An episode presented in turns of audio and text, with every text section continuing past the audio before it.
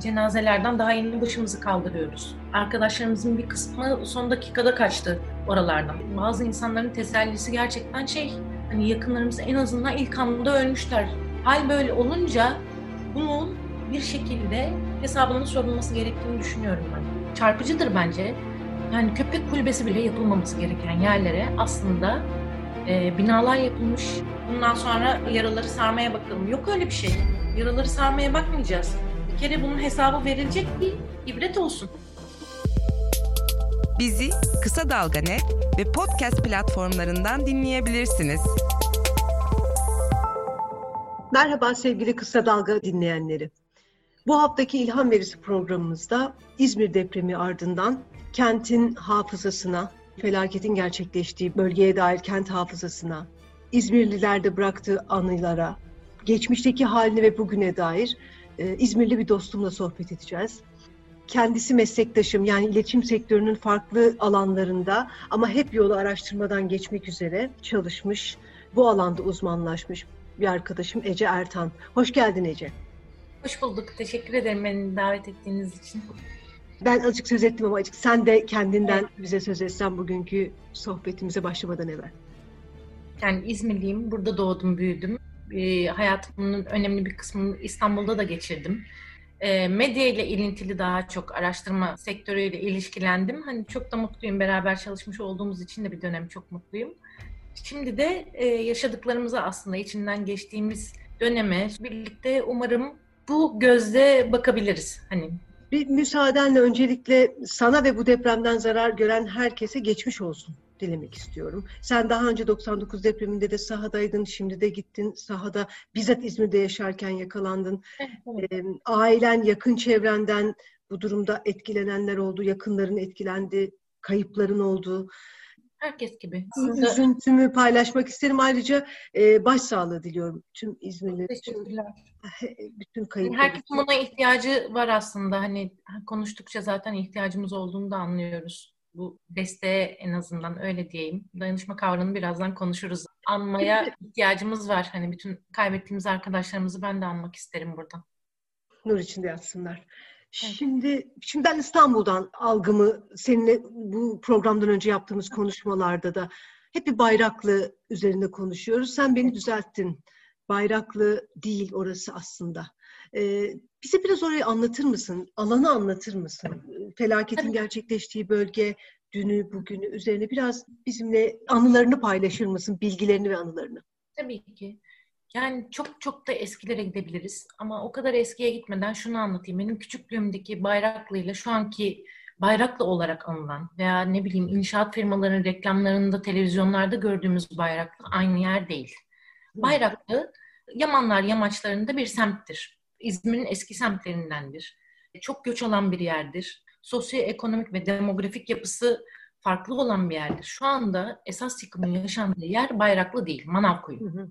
Manavkuyu, Özkanlara uzanan, aslında eskiden Bornova olarak bilinen yer. Benim de yakınlarımla abimin zaten oturduğu yerler burası. Hani çok da yakın yerlerde ben hani deprem hı hı. E, gününde de, gecesinde de, sonrasında da bulundum. Dolayısıyla burası yani aslında yani çok çarpıcıdır bence. Yani köpek kulübesi bile yapılmaması gereken yerlere aslında e, binalar yapılmış ve bu binaların bir kısmı eski, bir kısmı yeni, yenilerde de şu var, bu var falan gibi tartışma. Neden, ne, neden buraya bina yapılamayacağını düşünüyorsun? Ee... E, çünkü burası benim küçüklüğümde de bataklıktı. Hani Melez Çayı'yla yani eski İzmir zaten bir adanın üstünde kuruluymuş ve orası burası. Hani o, o ada zaman içerisinde etraftaki e, alüvyon yıkımlarından, sel yataklarıyla dolmuş. E, Melez Çayı var, Gediz'in bir kolu. Onunla dolmuş. Hı hı. E, burası benim küçüklüğümde de aslında bataklık. Atıyorum yani şehrin içinde flamingo görebilir misiniz? Hani bisikletle geçerken bile su yılanlarını gördüğümüz ne bileyim önümüze atlayan canlılar da bunlar. Yani değişik bir e, habitat. Aslında hani kent ormanı gibi şu anda sadece kırsal bir şekilde tarıma yönelik bırakılması gereken yerlerdi ve buralar evle doldu. Yeni kentleşme projelerinin rantiye alanlarına döndü. Buralardan arsa yaratıldı diyorsun. bir İzmirli olarak depremin olduğu bölgeye dair dönüşümü, iktisadi, sosyal, kültürel dönüşümü biraz da anlatın. Biraz daha bugüne daha gelelim. Ne, ne oldu bu bölgeye? Manavkuyu'ya ne oldu? Ya da işte Bayraklı'ya. Burası aslında şey gibi ne bileyim İstanbulları anlatılır ya hani Çeliktepe yükselen değer. Hani yükselen değer diye reklamların olduğu bir yerleşim e, birimi haline geldi. Çünkü bir kısmında Ege Üniversitesi var. O zaten İzmir'in en büyük iş yeri aslında. Evet. Bir tarafında Yaşar Üniversitesi kampüsü kuruldu. Diğer tarafında adliye oraya kuruldu. Adliye sarayı taşındı. Şu anda hani mahallelere ismini veriyor. Eskiden burası bir iki katlı en fazla atölyelerin olduğu bir yerdi. Buralardaki insanlar avukatlar, doktorlar, hemşireler, öğretmenler. Dolayısıyla hani çok da aslında deprem bölgesi olarak böyle hani günlerde çıkıp birileri şey söylemişti ya burası yoksullar en çok felaketlerden zarar görür. Evet öyle. Tabii ki öyle. Ama buranın demografik yapısı biraz daha farklı. Bunun irdelenmesi gerekiyor. Burada bir e, küçük açıklama yapmak istiyorum. Seninle çalıştığımız alanda da çok kullandığımız bir ölçek vardır. Sosyoekonomik statü ölçeği. Hane reisinin e, haneyi ayakta tutan, maddi anlamda daha fazla ayakta tutan her kimse eğitimi ve mesleğine bakılarak üretilmiş bir ölçektir. Türkiye Araştırmacılar Derneği tarafından 2012 yılında belirlenmiş bir ölçek.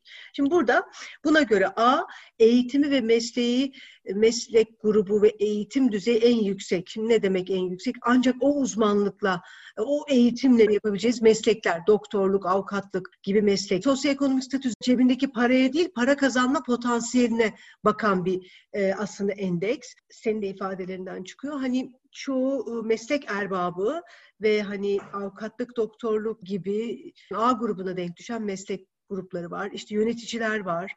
Yani orta üst sosyoekonomik statü grubunun yaşadığı bir bölgede yaşadığı insanların binaları çöktü. Kayda girmeden evvel hayırsever bir dostum beni arayıp hani İzmir'e kıyafet yollamaktan söz etti. Oysa ben seninle yaptığım konuşmalardan biliyorum ki Sahada buna gerek yok. Sahada sahada neye gerek var? Ya da önce önce bir, bir sahayı konuşalım. Önce bir profili konuşalım sonra oraya geçelim. Evet. Yani burası aslında kent yoksullarının yaşadığı bir yer değil. Kısacası. Evet. Burası hani kalbur üstü diyemem bu insanlara. Tabii ki değiller. Ama ortalamanın üstünde gelire sahip insanlar diyebiliriz. Hatta Hepsini... Türkiye'yi altıya bölüyorsak sosyoekonomik statü bağlamında bölsek bunlar birinci grupta yer alırlar, A'da yer alırlar, bir kısmı B'de ama A'nın da en ilk yüzde biri ikisi değil elbette. Sözünü evet. ettiğimiz şey bu. Yani müthiş Peki. bir zenginlikten söz etmiyoruz. Evet. Çok yüksek bir refahtan söz etmiyoruz. Ama kendine yeten, belki birikim yapan, çocuğuna, evet. çoluğuna çocuğuna iyi eğitim verebilen, işte ne bileyim güncel tüketim trendlerini zamanında e, ziyadesi karşılayabilen bir gruptan söz ediyoruz. Eğer onları bile kent yoksul olmayan bölgede bile böyle bir zarar yaşanabiliyorsa yani hepimiz ipin ucunda izlemiştin değil mi? Evet. Burada e, kentsel dönüşüm yasasından sonra özellikle yani 2010 Hı-hı. sonrasında son 10 yılı söyleyebilirim. Bir anda gökdelenler belirdi. Şimdi İzmir'in silüeti değişti. Hani İzmir'de orayı biz bataklık olarak bilirken orada böyle çok e, yeni bir yaşam falan söylemleriyle işte evet artık siz de İzmirlisiniz söylemleriyle buraları ikamete açtılar veya üst üste imar aflarıyla buradaki evler affedildi. Şimdi buraya yapılan evet. yerlerin bir kısmı da zaten bir kısmı değil çoğunluğu yüzde yetmiş altısı diyor bazı raporlar. Yüzde yetmiş altısı toplamı e, zamanında kaçakmış. Ruhsatsız yapılara aşama aşama yani iki yılda bir imar affına uğrayacağını bilen müteahhitler buralara bu şekilde denetimsiz bir şekilde evler yapmışlar. Bu kuralsızlık yani senin e, söylediğin raporun kaynağında bu podcast'in metnine e, iliştiririz. E, yüzde 76'ya varan oranda bölgede Manavkuyu bölgesi diyoruz değil mi? Doğru mu söylüyorum? Evet, eskiden Orada... Manavkuyu olarak biliyorduk oraları öyle söyleyeyim. Şimdi ne diyoruz? Bayraklı mı diyorsun? Yani şimdi Bayraklı olarak biliniyor da herhalde Manavkuyu denmesi yeni inşaat firmalarının çok hoşuna gitmiyordu veya pazarlama için yeterince iyi bir tınısı olmadığı için şu anda Bayraklı deniyor oralara. Ya belediyenin yeri değiştiği için, yeniden yapılandırıldığı için belediye. O zaman şunu mu diyoruz? Bu bölgenin orta üst segmentine dahil e, ne diyelim sakinleri, vatandaşları ruhsatsız yani yüzde yetmiş altı ruhsatsız binalarda yaşıyorlardı. E sonradan ruhsat verildi ama bunlara. Ha, sonradan verildi. İmar affıyla mı aldılar? Tabii. Yani sürekli imar affı olacağı bilinciyle zaten ev yapılırsa buralarda ve denetim olmazsa tabii ki bu yıkımlar yaşanacak. Yani hızlıca söyleyeyim. Çünkü kimsenin vebali üstüne değil de Doğanlar Apartmanı'na zaten çürük raporu verilmiş. Hı hı. Burası neden yıkılmadı? Yenisi yapılmadı. Hani bahsettiğimiz yedi bina var. Enkaz olarak üstünde çalışılan. Sayıyı yanlış biliyorsam kusuruma bakmasınlar lütfen. Ben yedi diye biliyorum. Bunların üçüne zaten çürük raporu verilmiş. Şimdi bu binaların yıkılıp yeniden yapılması gerekiyor normalde. O deprem vergilerinin buna yaraması gerekiyordu tabii ki. Ama bu yapılmamış. Şimdi ben bunu tabii ki bir depremzede yakını olarak söylüyorum. Bizim arkadaşlarımız öldü çünkü. Hani biz cenazelerden daha yeni başımızı kaldırıyoruz. Arkadaşlarımızın bir kısmı son dakikada kaçtı oralardan, o binalardan. Bir kısmı kaçamadı. Bir kısmı kaçarken merdivende yakalandı ve öldüler ve bazı insanların tesellisi gerçekten şey hani yakınlarımız en azından ilk anda ölmüşler. Hani enkazda beklememişler. Hal böyle olunca bunun bir şekilde hesabının sorulması gerektiğini düşünüyorum ben. Hayata kulak ver. Kulağını sokağa aç. Haberi duy. Haber podcastle buluştu. Kısa Dalga Podcast.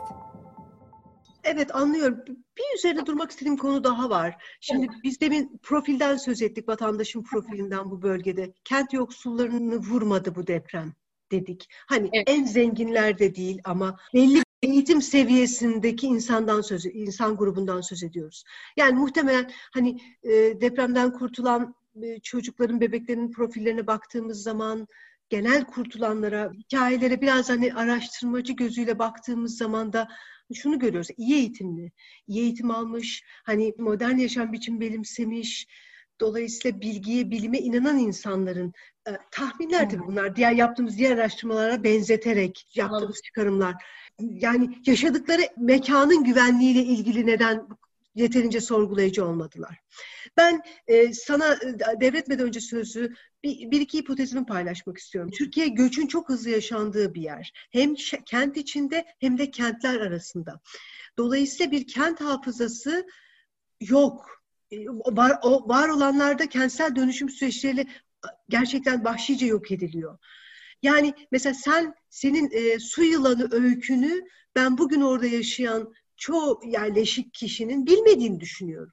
Bilmeyebilirler İnsan evet. ürker değil mi? Yani çocukluğunda su fışkırdığını düşündüğüm bir yerde, su yılanların yaşadığı bir yerde apartmanın var ve diyelim böyle olmayan bir yerle aynı e, yönetmelikle veya aynı teknikle inşa edilmiş bir binada yaşamazsın. Yani insanlar kişisel gelişimlerine, sağlıklı beslenmeye, bir sürü şey ayırdıkları vakti aslında bu kadar ölümcül bir konuya ayırmıyor. Yani şimdi ben burada e, hesap verilsin kesinlikle senin bütün söylediklerine katılmakla birlikte bunu da konuşalım istiyorum seninle. Biraz hani hep seninle pazarlama sektörünü, tüketicileri konuştuk. Bugün insanı konuşalım, vatandaşı konuşalım bu felaket bağlamında. Şu şekilde bakıyor olabilir. Daha bugün e, açıkçası binası hasar görmüş bir aileyle konuştum. Kalanları uyarıyorlar. Yani bakın sadece demirler kalmış. Burada kolonlarda e, beton diye bir şey yok. Hepsi çürümüş. Hadi bu evi baştan yaptıralım diyorlar. Şimdi orada engeller var. Cebinden 150 bin lira en az çıkarmak zorundasın. Ondan sonra bir yıl başka yerde yaşamak zorundasın. Müteahhit firma yaparsa bilmem ne falan bunların denetimi, ölçümü zaten yeterince yapılmadığı için insanlar diyor ki etrafımızdaki bütün evler böyle zaten. Çok eğitimli olsam bile veya ne bileyim bu meseleye çok canla başla efendim karot aldırayım kolonlardaki şu beton kalitesine baktırayım demediğin sürece şöyle bir şey insanların kısa vadeli çıkarları aslında hüküm sürüyor. Yani bu insanların uzmanlarına, oturanların işte onlar bir unsur değil. Onların dışında bilimsel bir şey var. Yani orası şu anda e, belli ivme segmentleri var. Şu anda dayanması gereken ve yapılması gereken inme segmentinin altıda biri bir de, depremde yıkılmış evlerden bahsediyoruz biz. Demek ki oralarda asli sorunlar var ve bu insanlar bunlara tabii ki göz yummuş. Çünkü bugünden yarına hani her gün insan evine öleceğini düşünerek girmiyor.